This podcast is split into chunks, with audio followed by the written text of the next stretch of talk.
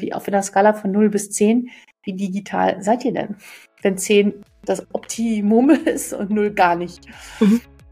Da würde ich wahrscheinlich sagen, im, im bundesweiten Durchschnitt liegen wir mit Sicherheit bei einer 9,5 von 10, wenn nicht bei 10 von 10. Wow. Ich auch sagen, wow. also ich kann sehr gut mehrere Tage ohne Stift und Papier auskommen. In dieser Folge erfährst du, wie das Arbeiten und auch die Kultur als Ärztin und Arzt bei Avi Medical aussieht. Hallo und herzlich willkommen bei Docs Digital. Mein Name ist Alexandra Wittmer und ich freue mich, dass du zuhörst.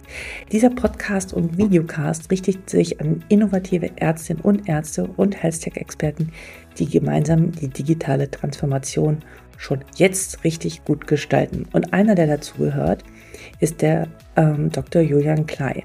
Er ist der Gründer von Abi Medical und ich habe ihn schon vor über drei Jahren in einem Vortrag sehr beeindruckend gesehen hier in Hamburg. Das war noch, ich glaube, da gab es erst gerade mal eine Praxis in München und vor Eröffnung der zweiten Praxis hier in Hamburg. Und er hat uns über seine Vision und das Konzept von AB Medical berichtet, was er für die Hausarztversorgung vor Augen hat ähm, ja, bislang nur für die Haushaltsversorgung, aber ähm, die sind dringend gesucht und gebraucht und deswegen finde ich es äh, wahnsinnig beeindruckend, wie sich in den letzten drei Jahren ähm, dieses Konzept weiterentwickelt hat und welche Vorteile es auch aus ärztlicher Sicht mit sich bringt, um dort tätig zu sein, flexibel zu arbeiten und wirklich mit innovativen Themen umgeben zu sein. Für mich hochattraktiv ich bin gespannt, wie du das siehst und jetzt wünsche ich dir ganz viel Spaß mit der Folge. Und zwar ist jetzt bei mir zu Gast die Medical Director, äh, medizinische Direktorin, ähm, und zwar die Dr. Iris äh, Kingren. Sie ist Fachärztin für Innere Medizin und Diabetologie und sie erzählt uns, wie sie dorthin gekommen ist, was sie für die Zukunft planen und überhaupt, wie dort die Prozesse ablaufen mit den Patientinnen und Patienten und natürlich ganz viel Technologien. Eine wahnsinnig spannende Folge. Ich wünsche ganz viel Spaß dabei. Bis später. Hallo und herzlich willkommen bei Docs Digital. Mein Name ist Alexandra Bittmer und ich freue mich heute ganz besonders, die Frau Dr. Iris Kingren bei mir zu Gast zu haben. Schön, dass du da bist, Iris. Ich freue mich auch. Ich habe wirklich aufs Format heute gefreut und Danke für die Einladung. Sehr, sehr gerne. Liebe Iris, wer bist du und was machst du? Warum bist du hier? ich kann mich gerne mal vorstellen. Ich bin Iris Kingren. Von der Ausbildung her bin ich Fachärztin für Innere Medizin mhm. der Zusatzbezeichnung Diätologie mhm. und Weiterbildung in Ernährungsmedizin und Präventionsmedizin. Mhm. Erklären, warum ich jetzt da bin, wo ich bin, vielleicht einen kurzen Blick in den Werdegang. Also ich habe in München studiert und da hat mich schon für drei Jahre lang eine klinisch-kardiologische diätologische Doktorarbeit begleitet für drei Jahre. Mhm. Da hat mich schon so der Diabetes ergriffen. Da war für mich klar, ich werde einen Facharzt für innere Medizin machen, um einfach in dem Fach zu bleiben und in die Richtung weiterzugehen. Ich habe dann meinen Facharzt in einem so mittelgroßen Haus gemacht, mit einer breiten Ausbildung in alle Fachbereiche rein und immer spezialisiert so ein bisschen im Diabetesbereich geblieben, einem eigenen Team aufgebaut und Konsile vor allem gemacht in dem Haus. Mhm. Und nach der Facharztausbildung war für mich klar, die Frage auch, bleibe ich im Krankenhaus oder geht's? Mache ich den Deckel auf den Topf und werde auch Diabetologin?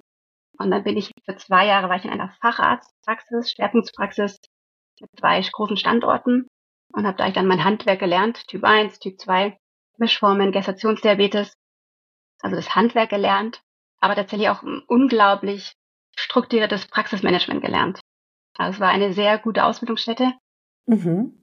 Nach den zwei Jahren Facharztmedizin war dann für mich aber so ein Punkt erreicht, wo ich abends oft nach Hause kam, sehr wütend, manchmal auch traurig, dass mir, also ich war so ernüchtert eigentlich. Es kann doch nicht immer sein, dachte ich mir so, ich jeden Tag so viele Typ 2, Menschen mit Typ 2 Diabetes behandle, wo ich mir immer gedacht habe, warum hat denn niemand zehn Jahre vorher mhm. dem Patienten irgendwie geholfen, die Kurve zu bekommen?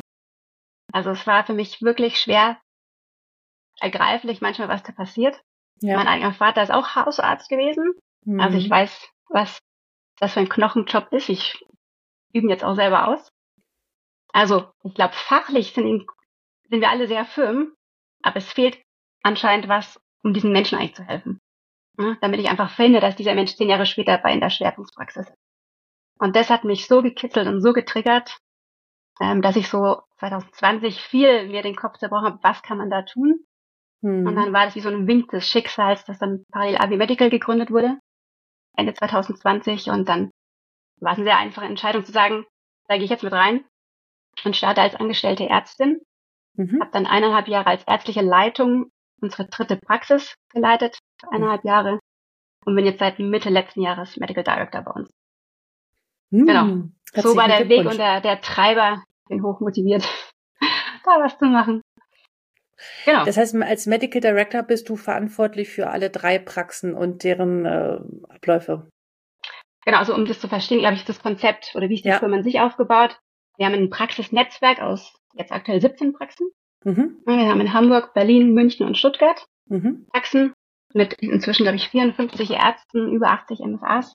Also ein sehr großes, schönes Team. Und dann gibt's aber die zentralen Funktionen an sich der Firma noch. Ne? Mhm. Moderne digitale Firma, ähm, wo sich ein Teil um das operative Geschäft der Praxen kümmert. HR-Themen, Personalthemen, ähm, IT-Infrastrukturthemen, KV-Themen, Genehmigungen. Und dann gibt es einen großen Teil der Firma, die sich ums Produkt an sich ja kümmern. Da hat man einfach Produkt, Produktdesign, Finance, Marketing, HR, all diese Bereiche. Und meine Rolle ist wie so eine brückenschlagende Rolle zwischen diesen beiden Bereichen. Ja, dass mhm. man in beide Richtungen blicken kann, beraten in die eine, Prozess helfen in die Praxiswelt rein, ja, Trainingsinitiierung, Trainingskonzeptionierung, strategische Themen begleiten. Ärzte. Genau. Aber praktisch in, wirklich in beide Welten agierend und also sehr bunt, was sehr Spaß machen kann aktuell. Mhm. Klingt total ja. spannend. Mhm. Ähm, und äh, also bist du jetzt gar nicht mehr am Patienten? Doch, noch ein bisschen sicherlich, oder? Genau, also ich bleibe extra in meiner Stammpraxis, ja. deutlich reduziert, aber für die Stammpatienten und auch einfach um live es selber weiterzumachen, ne? um zu sehen, was ja. bauen wir da, was macht Sinn. Klar. Und ähm, da bin ich praktisch immer weiter dabei. Das ist ja das auch immer, was ich propagiere. Ja, ne? Also dass äh, sozusagen wir bei egal welchen Produktentwicklung müssen die Anwender mit vorne dabei sein. Und wenn ich mhm. immer wieder ein Startup sehe, wo sozusagen weit und breit kein Arzt ist oder nur so einer auf dem Board steht, ja. der einmal in der Woche mal angerufen wird, wenn überhaupt, und denen irgendwie was vorgelegt wird, das kann es nicht sein. So kann keine, keine sinnvolle digitale Entwicklung für, für die Anwender und natürlich auch die Patienten und Patienten entstehen. Mhm. Aber das heißt ja, dass du warst total frustriert über diese Menschen, die alle Typ 2 Diabetes haben. Äh, das kann ich sehr gut nachvollziehen, bezogen auf mhm. viele neurologische und psychiatrische Erkrankungen genauso, wo ich denke, Mensch, da hätte man viel eher was machen können.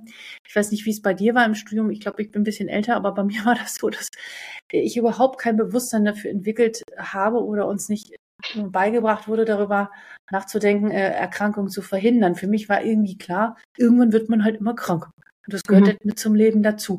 Also diese, diese Denke so, ähm, lasst uns doch auch als Ärztinnen und Ärzte viel mehr investieren und viel früher sozusagen Erkrankungen abwenden, mhm. indem wir auch Daten nutzen.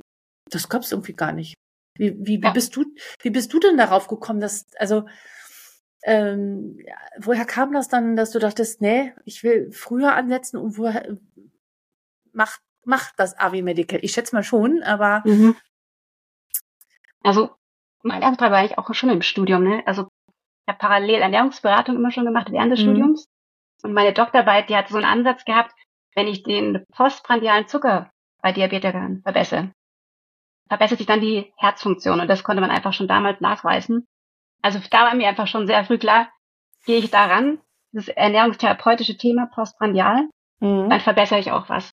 Und da war für mich klar, in diesem Bereich will ich bleiben und habe dann eben Ende des Studiums auch diesen Ernährungsmediziner angefangen.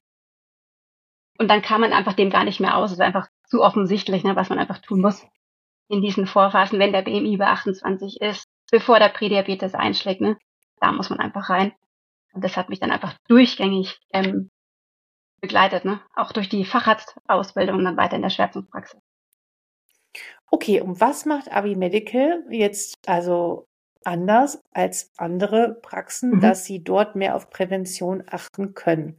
Wie weit spielt da euer Grad an Digitalisierung und Technologie mit rein? Bevor, wir, mhm. bevor du auf diese Frage antwortest, diese Frage stelle ich jeden. Wie groß oder wie auf einer Skala von 0 bis 10, wie digital seid ihr denn? Wenn 10 das Optimum ist und 0 gar nicht. Mhm. Würde ich wahrscheinlich sagen, im im bundesweiten Durchschnitt liegen wir mit Sicherheit bei einer 9,5 von 10, wenn nicht bei 10 von 10. Wow. Ich auch sagen, wow. also ich kann sehr gut mehrere Tage ohne Stift und Papier auskommen. Aber wir haben natürlich auch noch einen Briefkasten. Wir öffnen auch externe Befunde und müssen sie ins System einklicken. Mhm. Wir haben auch noch ein Faxgerät, was ich jetzt nicht als digitales Tool bezeichnen würde. Nein. Patienten gehen bei mir auch noch mit einem ausgedruckten Reha-Antrag manchmal aus der Praxis raus. Ja. Also diese Bruchstellen nach außen haben wir auch noch. Ja, okay. Aber ansonsten der eigene Flow, der ist recht digital umgesetzt, ohne letztlich diese Bruchstellen. Was irgendwie Zeit auch Spaß macht natürlich, sich in so einer ja. Welt mal zu bewegen. Und wo, wie, wie nutzt ihr jetzt Technologie, um in Anführungsstriche nicht den Volldiabetes dann erst zu sehen, zehn Jahre, sondern viel früher damit zu beginnen? Was macht ihr anders? Also vielleicht per se, was machen wir erstmal nicht anders, ist, dass wir einfach das ganz normale hausärztliche Tagesgeschäft ja erstmal leisten müssen und zeigen müssen, das können wir.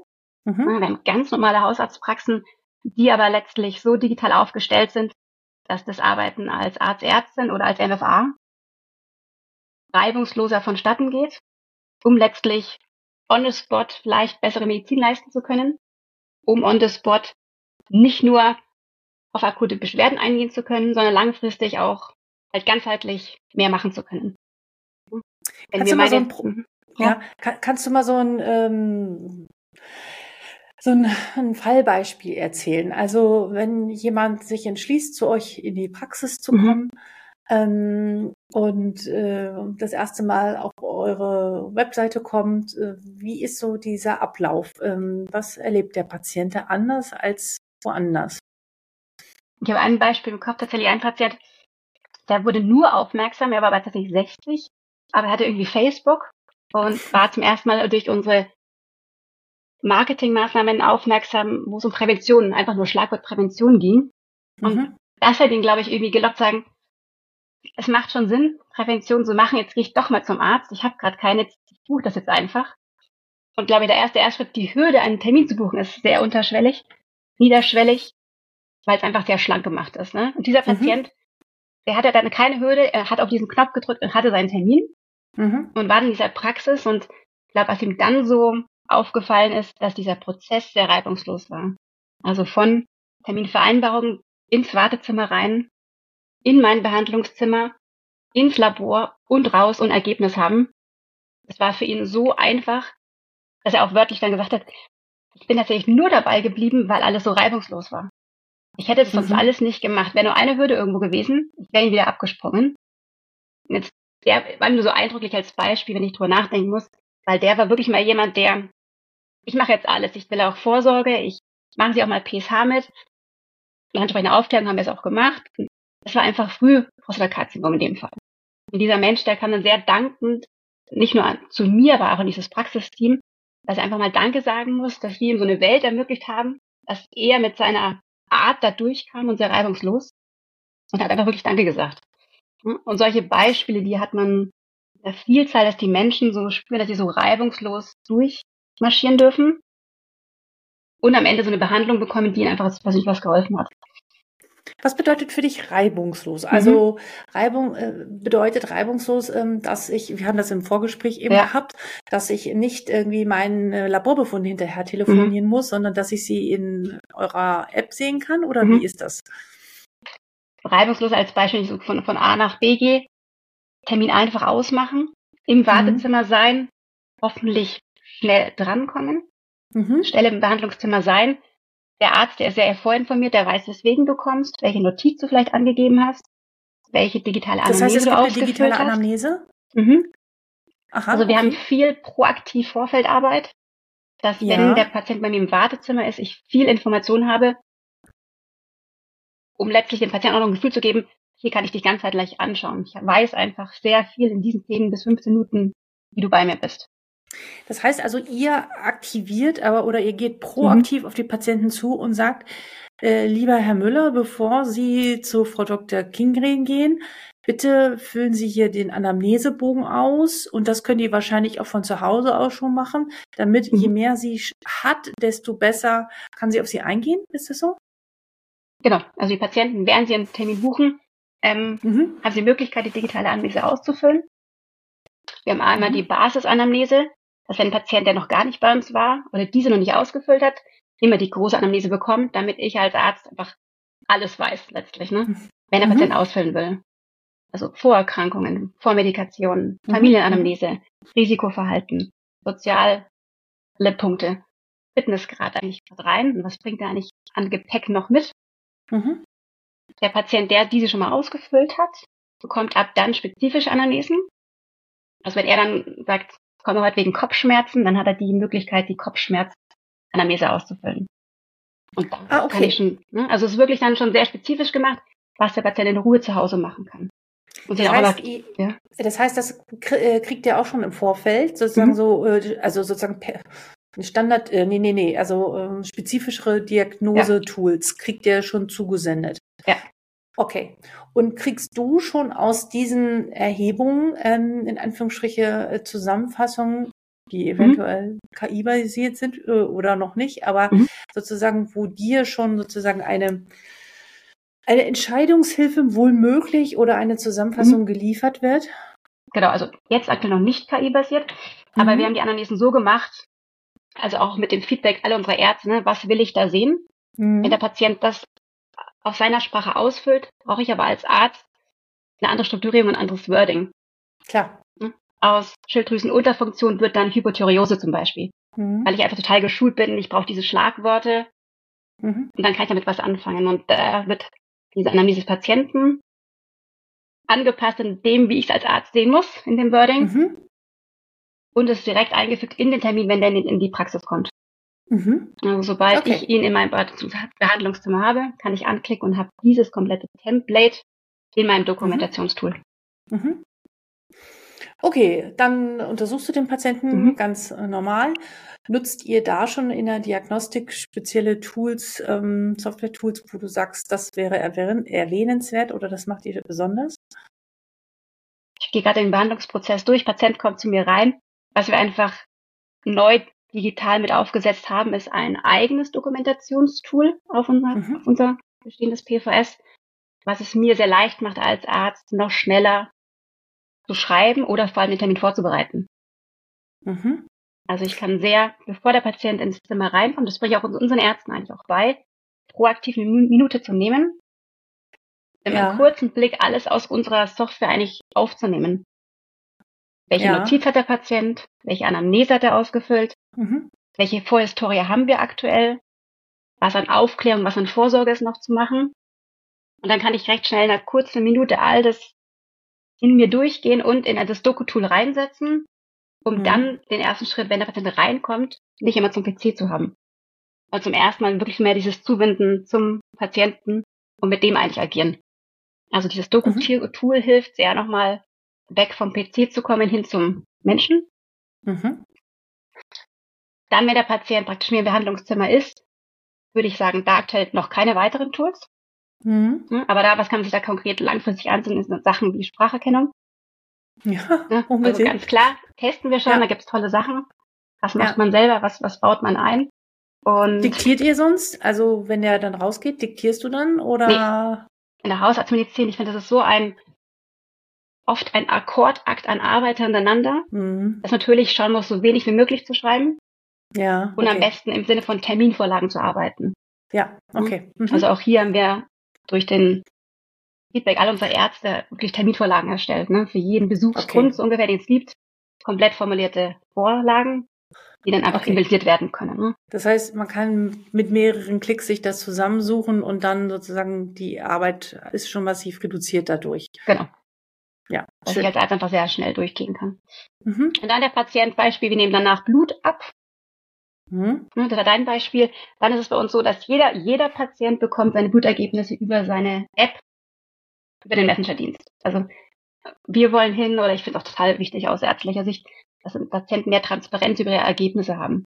Definitiv. Also ja. nicht nur Transparenz, einfach auch diese Sorge nehmen, da ist irgendwas oder die Beruhigung geben, das ist alles in Ordnung.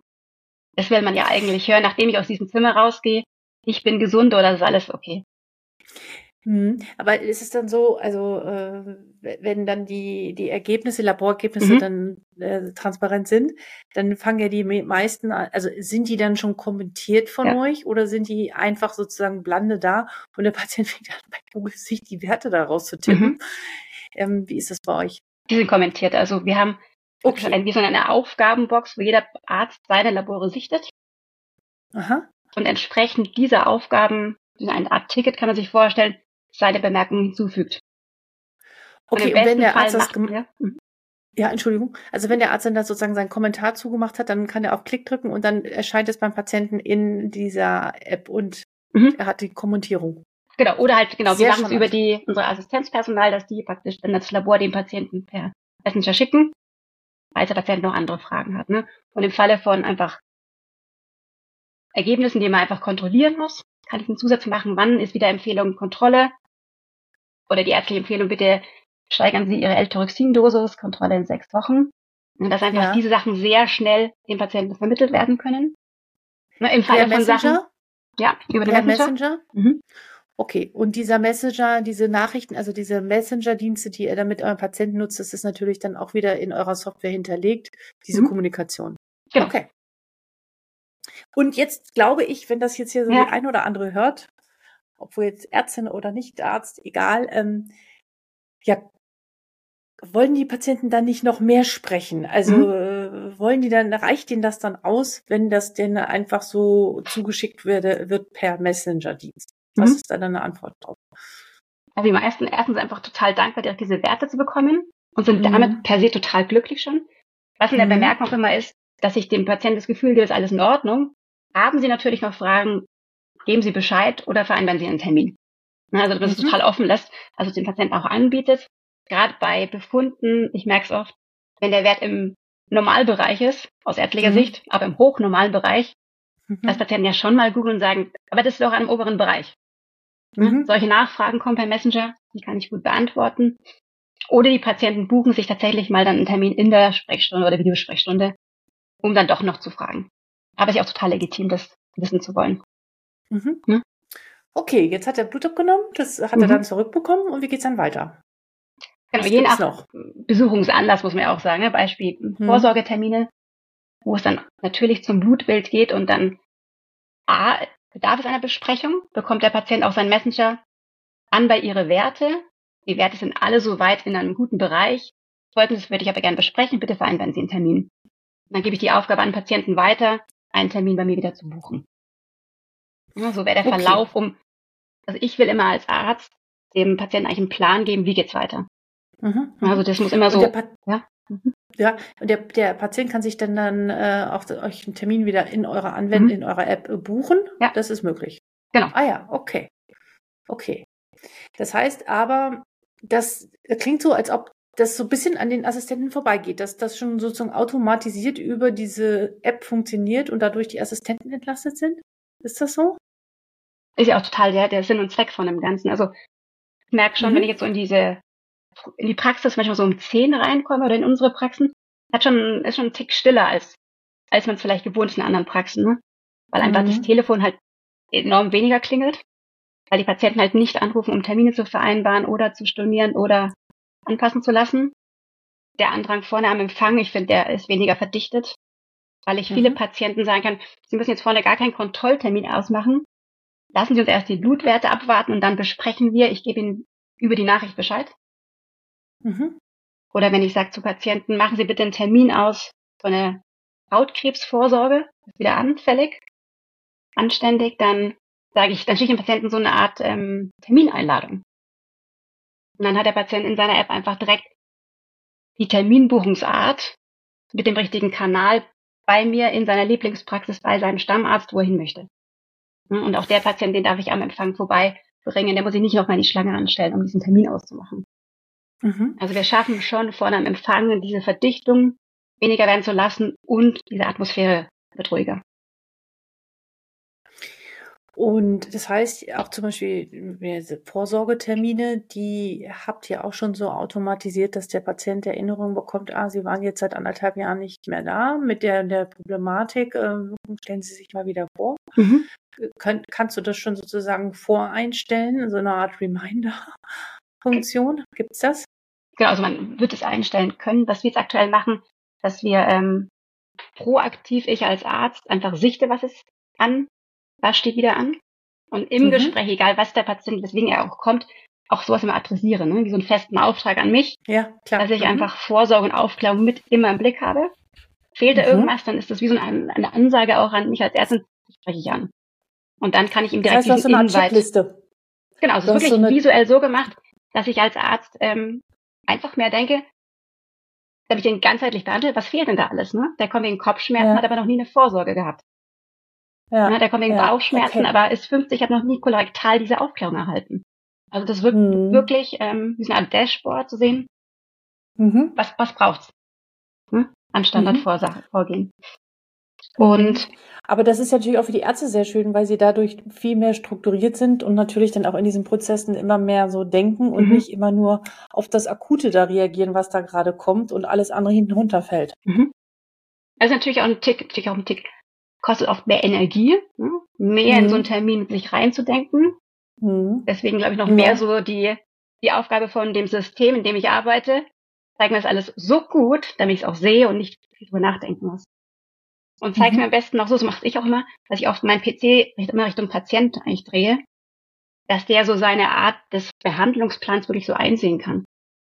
Ne, das ist, das finde ich schön. Dass wir so einen gemeinsamen Plan ja auch machen. Ne? Also sagt, Heute gehen wir ihre Migräne an, aber wir müssen ja schon überlegen, woher kommt denn diese Migräne? Also ja. Vorsorge ja. müssen wir planen, HKS, Hautkrebscreening müssen wir planen. Und dann will ich mhm. sie aber im Juli wiedersehen. Ne? Mhm. Beispiel, dann haben sie ihre Liga zwölf Wochen gehabt und dann können wir diese Befunde besprechen. Aber dass man mhm. schon gemeinsam am sagt, das ist unser Plan für die nächsten sechs Monate. Mhm. Die Alternative ist halt oft, weil es so ein Hamsterrad ist, sagen, Kopfschmerzen, Migräne, Krankschreibung, hoffe, es passt so. Und ich glaube, da gehen wir andere glaub, Wege. Also hoffentlich. Ja, das ist echt ganz spannend. Also was mir jetzt auffällt im Gespräch mit dir, dass ihr hm, sehr viel, also dass ihr äh, klingt so, als ob ihr fast sozusagen Ziele mit eurem Patienten sehr konkret definiert. Was machen wir jetzt in den nächsten sechs bis zwölf Monaten? Und schon das prospektiv mit dem Patienten plant. Häufig kenne ich es nur so, okay, derjenige kommt rein, hat ein Problem, hat Schmerzen, irgendwas, Pille, raus, tschüss. Mhm. So. Aber es gibt keine, die, dieses, also dieser präventive Gedanke oder mhm. überhaupt dieser ganzheitliche Gedanke, ähm, geht da unter. Und das kannst du natürlich mit diesen ganzen Tools und mit dieser, diesen automatischen Erinnerungen viel besser managen mhm. und äh, da auch den Patienten mit einbinden. Finde ich sehr charmant. Mhm. Finde ich sehr charmant. Ja, und ähm, dann habt ihr auch die Möglichkeit ähm, der Telemedizin. Mhm. Wie, in welchem Umfang nutzt ihr es? Und wo sagt ihr, da ist das in Ordnung und ähm, wo sind da so eure Grenzen? Mhm. Also wir nutzen Videosprechen so, dass eigentlich jeder Arzt, Ärztin so festen Videoslots pro Tag hat. Vormittag mhm. oder Nachmittag, meist so 60 bis 90 Minuten. Mhm. Ich finde, dann braucht man auch wieder einen Wechsel hin zu physischer Medizin. Also ich finde, der Wechsel ist immer ganz, ganz wichtig. Ja. Hm? Beides ist nämlich ja. anstrengend. Beides ja. hat seine Vor- und Nachteile. Und die Patienten können sich von außen extern direkt in diese Videosprechstunde einbuchen. Oder wir von intern können auch sagen, diese Laborbesprechung machen wir Video, haben Sie einen Termin. Und die Patienten von außen, die buchen, können eigentlich selber entscheiden, ob sie Video machen oder nicht Video machen wollen. Was sie natürlich so ein bisschen erraten und auch so ein bisschen vorgeben ist, dass man bei einfachen Effekten wenn man in die Videosprechstunde reingeht. Und mhm. das ist einfach A, natürlich, dass ich als Patient aber in diesem Bett bleiben darf oder auf dem Sofa bleiben darf. Natürlich im Badezimmer niemanden dem Infektionsrisiko aussetze. Also da versuchen wir mhm. mehr und mehr zu schulen, die Patienten selber proaktiv zu legen, wo, aus welchem Kanal mache ich es denn heraus. Mhm. Und Laborbesprechung machen wir ganz konkret viel auch an Video. Mhm. Terminen angelehnt und Befundbesprechungen machen viele Patienten. Also ich habe sehr was, viele was Befundbesprechungen. Ich habe sehr viele, ah, okay. die nach dem Facharzt, nach dem Pulmologen diese Befunde gerne besprechen wollen und dafür gerne Video machen. Mhm. Ja, und das finde ich immer so eine okay, sehr wenn die von anderen Fahrt. Ärzten kommen. Mhm. Ja. Mhm. Ähm, du hast gerade gesagt, ja, wir schulen unsere Patienten mehr hingehend in diese Richtung. Habt ihr sozusagen Aufklärungsmaterial, äh, so nach Motto, lieber Patient, wenn du das und das hast, dann nutze mehr diesen Kanal. Habt ihr dazu Videos, habt ihr dazu Aufklärung in eurer App, mhm. wo die Patienten sich Videos zu angucken können, ähm, die ihr das gerne habt? Also das heißt, ihr man muss ja auch wirklich in, in Patienten investieren, äh, mhm. Zeit investieren und sie wirklich mitnehmen an dieser Stelle. Wie, wie macht ihr das? Also aktuell haben wir kein Schulungsvideo, auch kein Schulungsmaterial. Also ich, Patienten machen das tatsächlich einfach sehr smart und sehr gut schon. Also ich hatte eigentlich mhm. noch kein Videogespräch, wo ich dachte so, das hätte man jetzt in der Praxis machen müssen. Eher andersrum, mhm. dass ich mir in der physischen Praxis auch denke, das hätten wir jetzt auch per Video machen können. Ne? Mhm. Ne, dass man mhm. on the spot ein bisschen beraten kann. Ich glaube eher Aufgabe vom, vom Praxissystem ist eher zu sagen, ich muss nicht schulen, sondern ich muss ein bisschen die Kanäle eigentlich schlau vorgeben. Also ich glaube, so wird es werden, ne? dass wenn der Patient seine Anamnese ausfüllt, seinen Beschwerdegrund aussucht, angibt er es akut. Adresse an den Termin wäre vielleicht, ich brauche wirklich nur eine Krankschreibung, dass das System ja. automatisch sich in die Videosprechstunde bringt. Ne? So ist unsere ja. Gedanken, wo wollen wir hin, dass wir eher sagen, also wir sind ja auch das Fachpersonal, wir entscheiden, welchen Kanal du am besten gehst und das eben hinterlegt über digitale Schritte. Also so wird es mhm. sein. Ne?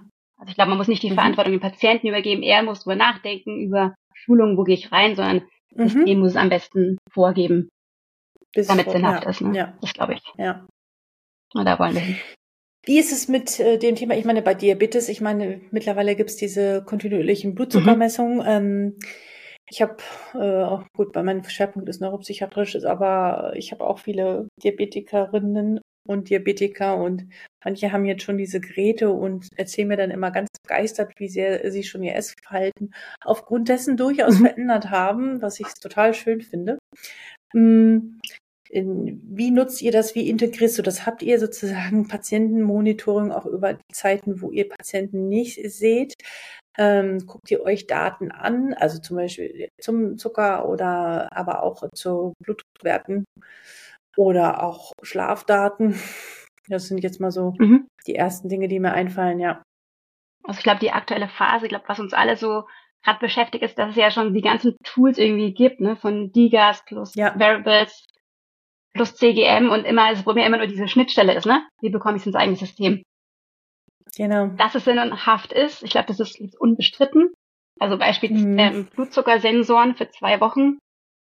Also ich finde das mal das beste Beispiel. Man hat ja einfach vor zehn Jahren anhand von vier Blutzuckerwerten Therapiemaßnahmen eingeleitet. Da macht man teilweise immer noch, ne?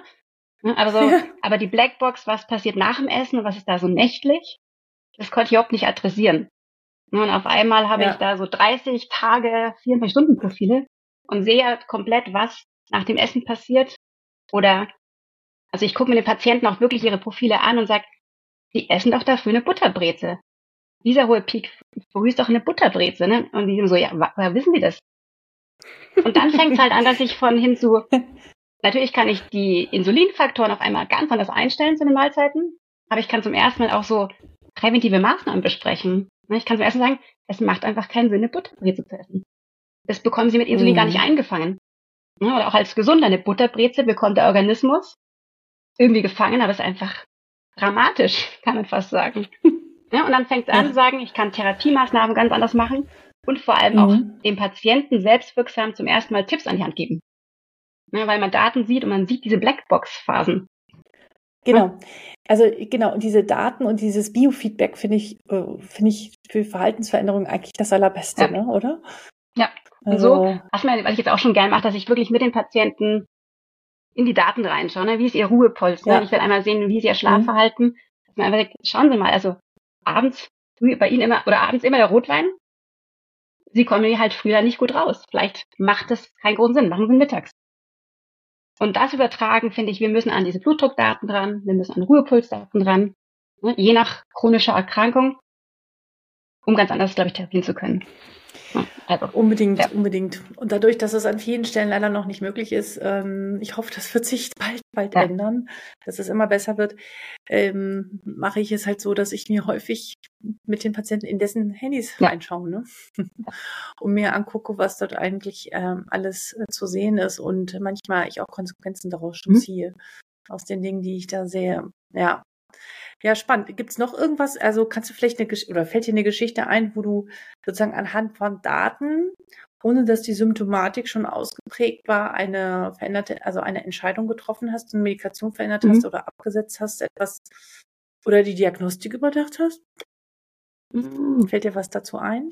Zwei Beispiele zum Beispiel, ähm, weil ich mir immer den Ruhepuls anschaue in der Vorsorge, mhm. kann man ganz oft so sagen, ähm, bei ihm müssen wir den Schilddrüsenwert mitmachen. Also man fischt so schon auch manchmal eine Hypothyreose raus, also eine Schilddrüsenunterfunktion. Ah, spannend. Also das sehe ich tatsächlich. Oder ähm, wenn Patienten reinkommen, sich schon so leicht schlecht fühlen, so Infekt schlecht. Also ich finde, man kann Covid oder den akuten grippalen Infekt sehr gut sehen.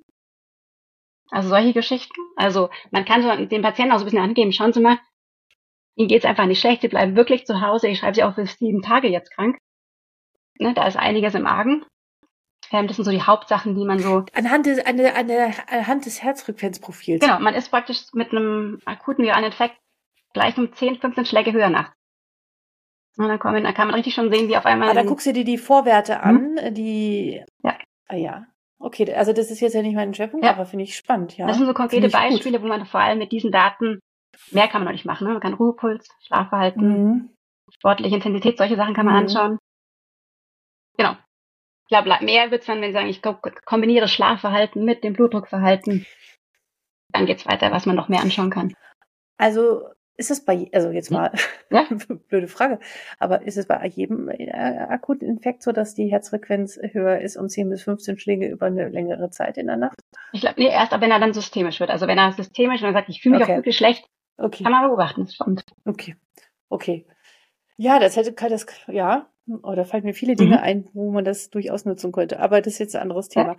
Ja, ja sehr, sehr spannend. Äh, zum, wo, wo, waren wir stehen geblieben? Jetzt habe ich gerade ein bisschen vereinfachen. Ja, was ist die Patientenrückmeldung? Mhm. Also äh, zu eurer Praxis. Was ist so das häufigste, was ihr so hört, mhm. dass sie sagen, bei Ihnen ist im Vergleich zu das und das mhm. toll oder was ist so die häufigste oder auch Kritik vom ja. Patienten. Ne? Also wir wollen ja nicht hier immer nur alles hochloben, nee. sondern wollen ja auch selbstkritisch sein. Ja. Also ich glaube, Patientenfeedback ist total wichtig. Ich finde, als ja. Ärzte oder auch als medizinisches Fachpersonal ist man noch gar nicht so gewohnt, immer Feedback zu bekommen. Ist ja, mhm. klar, wenn es gut ist, ist es immer schön, aber auch negativ. Ja, aber es ist neu, damit umzugehen. Aber ich glaube, ohne geht's nicht. Ich glaube, wir haben jetzt gerade mhm. 40.000 Patientenfeedbacks gesammelt. Also wow. es ist wirklich wichtig und wir lernen auch dran und ähm, bitten auch die Patienten nach jedem Termin oder nach jedem Erstbesuch wirklich ihre Meinung abzugeben, um einfach so ein Bild zu bekommen, was finden Patienten sehr, sehr gut, ne, wo kann man und soll man weitermachen und wo gibt's Kritik. Ähm, besonders gut, also wir machen es auch so, dass wir unseren Praxen immer am Freitag die guten Feedbacks auch weitergeben. Ne, immer so eine kleine mhm. Auswahl an, wie so super professioneller Termin, kurze Wartezeiten. Ne? Und aber ich habe den Einblick so in die, in die Komplettheit von diesen Feedbacks also Patienten finden super tatsächlich diese kurzen Wartezeiten. Ja, mhm. Die können wir auch nicht überall einhalten, weil es ist ein ja. Hamsterrad. Aber per se, durch mhm. diese mehr Durchleitung bleiben wir sehr in diesen Terminen oft dran. Ja? Mhm. Dann dieses Professionelle wird oft erwähnt. Also es wird für Patienten sehr durchdacht, wenn man so ohne Brüche da durchkommt. Ne? Mhm. Also ja, ich warte eben nicht eine Stunde im Wartezimmer und dann noch mal eine halbe Stunde vor dem ja. Labor, und dann drei Tage ja. später habe ich meine Laborarbeit immer noch nicht bekommen. Das schätzen sehr viele. Ja. Ähm, die Art der Praxis ein bisschen sehr aufgebaut, schätzen sehr viele. Und tatsächlich dieses Online-Buchungssystem. Das wird eigentlich meist erwähnt. Endlich kann ich mhm. selbst entscheiden, wann, wie und kann eben Notizen angeben. Das wird erwähnt. Ne? Also mit diesem Feedback da, das macht Spaß dran zu lernen. Negatives Feedback, das ist, konzentriert sich auf eine Sache vor allem. Das finde ich ganz spannend. Das ist wirklich mhm. Telefon. Mhm. Also das nicht nur schriftliches Feedback, auch im Behandlungszimmer oder bei den MFAs bekommen wir leider oft den Satz, also ich finde es super bei euch, aber man erreicht euch einfach nicht. Ach so, dass mhm. ihr nicht so viel ins Telefon geht. Genau, also dass wir einfach die, ja. die Telefonkapazität einfach runtergedrosselt, einfach auch MFA-Kapazitäten. Mhm, klar. Aber an dem Punkt, ähm, da kann ich immer recht charmant dann eigentlich agieren, sag, das macht einfach total Sinn, dass diese MFA nicht am Telefon ist, sondern am Menschen. Und wenn dann aber weiter kritisiert wird, dann sage ich oft so, boah, ich glaube, wer das immer noch so kritisiert, der hat das Gesundheitsproblem in Deutschland gar nicht verstanden. Ne? Also in zehn Jahren bin ich als Ärztin rar, aber jetzt sind schon MFAs einfach so rar, Das ist so ein gut ausgebildetes Personal. Ich finde, die darf nicht am Telefon sein, um ihren den Termin zu verschieben. Und wenn man das peu à peu erklärt und damit auch die Bitte ausdrückt, versuchen Sie unseren Messenger. Ne? Vertrauen Sie uns mal. Ne? Sie bekommen eine Antwort, Sie bekommen eine fundierte Antwort. Die ist vielleicht dann zeitlich verschoben, asynchron. Aber eine MFA kann wahrscheinlich Ihre Frage vielleicht gar nicht beantworten im Augenblick. Und da versuchen wir bewusst zu lenken tatsächlich.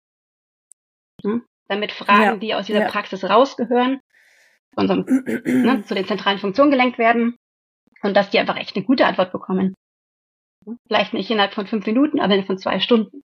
Und das, ähm, die Kritik, glaube ich, die muss man annehmen, aber die begleiten wir einfach und erziehen, glaube ich. Ja, ich denke auch, das ist ein Prozess und das muss man immer wieder erklären mhm. und das ist ja absolut valide und ähm, nachvollziehbar.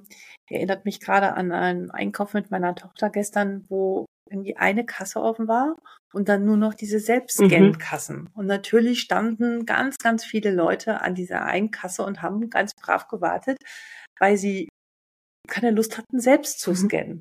Aber es, ich habe dann zu meiner Tochter gesagt, du, in zehn Jahren wird es keine, niemanden mehr an der Kasse sitzen geben, weil es einfach gar keine Leute dafür ja. gibt und wir das alle selbst machen. Ja. Dann haben wir also ganz brav unsere 30 Artikel gescannt. Das hat auch geklappt, aber es ist natürlich aufwendiger, ne? Und so ist es halt in der Praxis auch. Wobei man natürlich noch ein Unterschied ist, und den darf man nicht unterschätzen, dass die Menschen irgendwie in Not sind, Angst haben, es geht um ihre Gesundheit. Das ist was anderes, als wenn man einkaufen geht. Da hat man ja. manchmal diesen Bedarf und diesen Wunsch schnell einer Lösung und einer Stimme eines Menschen, der einen äh, entlastet und einem das Gefühl gibt, ich kann, ich bin hier gut aufgehoben und ähm, ich bin in einer vertrauensvollen Umgebung. Ja. Aber das Beispiel von der Kasse hat man ja selbst schon gehabt und wie, wie man ist ja so ein bisschen stolz auf sich, dass man in dieser Kasse bestanden hat. Ne? Ja, ja, genau. Und genau. genauso geht es auch für genau. unsere Patienten, die sagen auch immer, ähm, gerade die Eltern, ich bin total stolz auf mich, ich kann Termin bei ihnen buchen, ich habe schon diese Nachrichtenfunktion gemacht. Also finde ich immer ganz witzig eigentlich, dieses eigene Stolz, was man selber kennt, wenn man es zum ersten Mal digital macht. Ne? Und wenn man das, die drücken das auch sehr nett aus. Das finde ich immer sehr nett zu hören. Mhm. Ja. Ein Thema, was mich noch äh, auch bewegt und äh, meine Frage auch, mhm. äh, wie ihr sozusagen äh, mit eurer Ärzteschaft umgeht und was sind das, also wie ist es mit der Kultur und was sind das von, vom Mindset her, was sind das für Ärztinnen und Ärzte? Gibt es da Unterschiede? Ähm, und was ist euch wichtig, ganz insbesondere, wenn ihr sagt, hier, hm, du möchtest bei AW Medical mhm. Das ist uns, das ist uns ganz wichtig, äh, dass du mitbringst an Kompetenzen, an Wissen, an Einstellungen ähm, gegenüber ja den anderen Mitarbeitern, aber auch natürlich den Patienten. Tatsächlich adressiert man, glaube ich, mit der Art von unseren Anzeigen schon erstmal immer so ein gewisses Klientel an Ärzte. Ne? Also ich hole auch, mhm. auch gern Feedback ein von von Kollegen, wie findet ihr denn unsere Anzeigen? Ne? Weil im ersten Schritt, manche sagen, es wirkt ein bisschen kühl manchmal oder sehr zu professionell, ähm, wo ich dann auch, das mir ganz spannend finde, ne? Also was ist so die, die erste Meinung, wenn ich so eine Anzeige sehe? Viele bewerben sich tatsächlich auf die Anzeige und sind total neugierig. Was versteckt denn da eigentlich so dahinter? Mhm. Was wir aber eigentlich suchen, sind natürlich ganz normale Hausärzte für innere Medizin oder Allgemeinmedizin, die aber natürlich schon einen Drive haben, zu sagen, erstens, ich will total beteiligt sein jetzt an diesem digitalen Wandel. Mhm. Ich habe selber für mich so einen hohen Anspruch an, dass ich in so einem modernen Umfeld arbeiten möchte. Mhm. Ich möchte auch einfach wissen, was ist denn so jetzt möglich. Mhm. Und ähm, dann klar sind natürlich angestellte Ärzte. Es gibt auch einen Grund, warum ich, warum gehe ich nicht in die Niederlassung? Warum will ich angestellter Arzt sein? Also sind es auch per se Leute, die sagen, ich will es auch wirklich vereinbaren mit Arbeit und Familie. Will ich auch wirklich mhm. wissen, was habt ihr denn da zu bieten? Ne? Also all diese Sachen, ne? mhm. ne? modern, affin ansprechen, Vereinbarkeit ansprechen, den Wandel begleiten, ansprechen, sind also Themen, dass wir schon hier so eine bunte Mischung haben an sehr motivierten Kollegen. Mhm. Ähm, jetzt kann ich mir vorstellen, dass der eine oder andere denkt, äh, kann ich mich da bewerben? Habt ihr genug Leute oder lohnt sich immer mal wieder zu gucken? Es lohnt sich immer zu gucken. Wie sieht das bei euch? Hm? Es wäre total schade, okay. diese Menschen zu verpassen. Ne? Also. naja, zumal hier, ich glaube, hier bist seid ihr genau an der richtigen Quelle, ja. an äh, den richtigen Kolleginnen und Kollegen, die genau an diesen Themen interessiert sind, sonst würden sie uns jetzt hier nicht ja. zuhören. und äh, sich für diese Themen interessieren. Okay, also man kann ähm, nach wie vor sich bei euch bewerben mhm. und ähm, das äh, äh, ja finde ich schön und äh, gehen wir jetzt einfach mal so weiter. Wie soll die Entwicklung weitergehen bei Avi Medical? Was sind eure weiteren Pläne? Also was ich glaube durch unser Gespräch schon sehr gezogen hat, ist so, dass dieser präventive Ansatz einfach eine große Rolle spielen mhm. wird. Ne? Also ja. Also unser Auftrag an uns, unser großes Engagement ist wirklich an diese chronischen Erkrankungen ranzugehen ja. Menschen zu ihrem Gesundheitsmanagement mehr und mehr zu befähigen. Hm? Ja. Da muss man Menschen unterstützen, damit sie eben nicht zehn Jahre später in der Schwerpunktspraxis sitzen. Und wie wir das machen, also auf der eh schon sehr digitalen guten Basis, die wir jetzt haben, hier weiter aufbauen und sagen, Schlagwort KI. Mehr an der Stelle will ich gar nicht sagen, so eher so, lasst euch überraschen, das ist spannend. Aber ich glaube, mhm. man hat einen großen Auftrag und in die Themen wird es konkret reingehen. Schön, sehr spannend. Liebe Iris, vielen Dank. Gibt es noch einen, einen Gedanken oder irgendwas, was du am Ende noch ja, dir äh, der Seele bringt, was brennt, was du den Kolleginnen und Kollegen gerne mitgeben möchtest oder etwas, ein Thema, was wir nicht angesprochen haben, was dir wichtig ist? Ich würde fast gerne an diese nachwachsende Generation, an die jungen Kollegen jetzt appellieren, so jetzt in der Medizin zu mhm. bleiben. Mhm. Also, ja. das ist, glaube ich, mit einer der spannendsten Phasen der Medizin, die es seit langem ja. nicht mehr so gab. Hm? Weiß nicht, ob man das vergleichen kann. Auch, mit, ja. Wir haben das Antibiotikum erfunden. Also jetzt dabei sein, jetzt am Wandel beteiligt sein, den Wandel auch zu spüren, auch zu genießen, dass man genau jetzt Arzt ist in der Phase. Sucht euch euren Ort, ne? Niederlassung oder Angestellten-Dasein oder Krankenhaus, weil überall dieser Wandel jetzt stattfindet. Und ähm, sich komplett damit beteiligen. Also es müssen, muss die medizinische Expertise da rein. Und da kann man so viel ähm, beitragen und das sollte man es auch wirklich tun, finde ich. Ja, äh, kann ich nur unterstreichen, aber man muss sich mit auch dafür interessieren ja. und darum kümmern und zu sagen, öh, das kann ich alles nicht, das ist mhm. überhaupt keine Option mehr. Ja. Ja. Vielen, vielen Dank für deine Worte, für dein Engagement und dein Interesse und man merkt, dass du damit absolut ein Herzblut mhm. dabei bist. Ich wünsche euch weiterhin ganz, ganz viel Erfolg mit den vielen Kolleginnen und Kollegen und ich bin gespannt, was äh, ihr und das AB Medical in Zukunft so entwickeln wird. Danke dir. Danke dir. Hast du aus dieser Folge ein paar neue inspirierende Gedanken mitnehmen können? Oder hast du Lust, dort zu arbeiten? Was sind deine, ja, was, was geht in dir vor? Schreib mir gerne unter info@docsdigital.de. Ich werde garantiert antworten und freue mich über dein Feedback zu dieser Folge. Wenn du oder ihr auch einmal hier Gast in diesem Podcast und Videocast sein wollt, um eure digitalen Tools vorzustellen oder auch du als Ärztin oder Arzt sagst, ich habe hier etwas, was noch keiner nutzt und was mir wirklich im Alltag hilft und natürlich auch meinen Patienten und Patienten und auch Assistenten, dann melde dich auch gerne bei mir unter info@docsdigital.de. In diesem Sinne wünsche ich dir, wo auch immer du bist, alles Gute und bis bald, Alexandra.